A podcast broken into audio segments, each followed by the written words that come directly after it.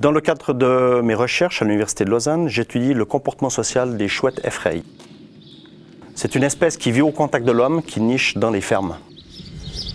Et notre zone d'étude s'étend de Morat à Lausanne.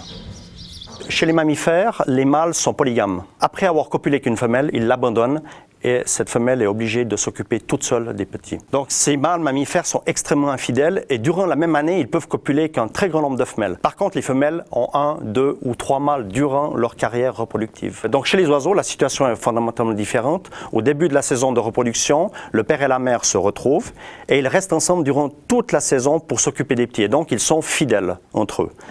Par contre, évidemment, l'année suivante, on observe très fréquemment qu'il y a ce que l'on appelle divorce le père va vouloir trouver une nouvelle femelle, quand bien même sa femelle précédente est toujours vivante. La raison principale, c'est que le divorce résulte d'une mauvaise saison de reproduction.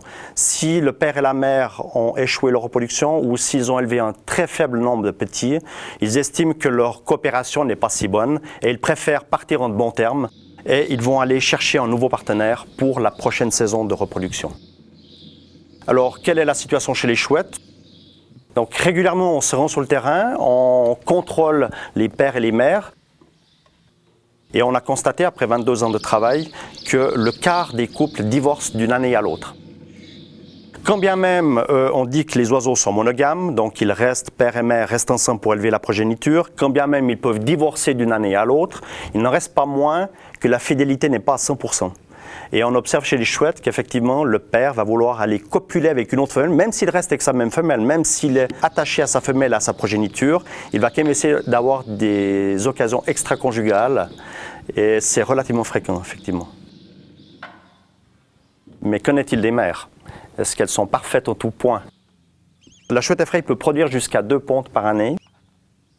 Et très fréquemment, la femelle, durant la première ponte, elle abandonne ses petits le premier partenaire de la femelle est un, vieux mâle qui est bien établi dans la population. Ce mâle n'a pas d'autre choix que de s'occuper des petits. La mère part, elle va trouver un jeune mâle qui, lui, n'a pas eu la chance de se reproduire en début de saison. Donc la sexualité chez les chouettes effrayées pourrait être qualifiée d'assez libertine.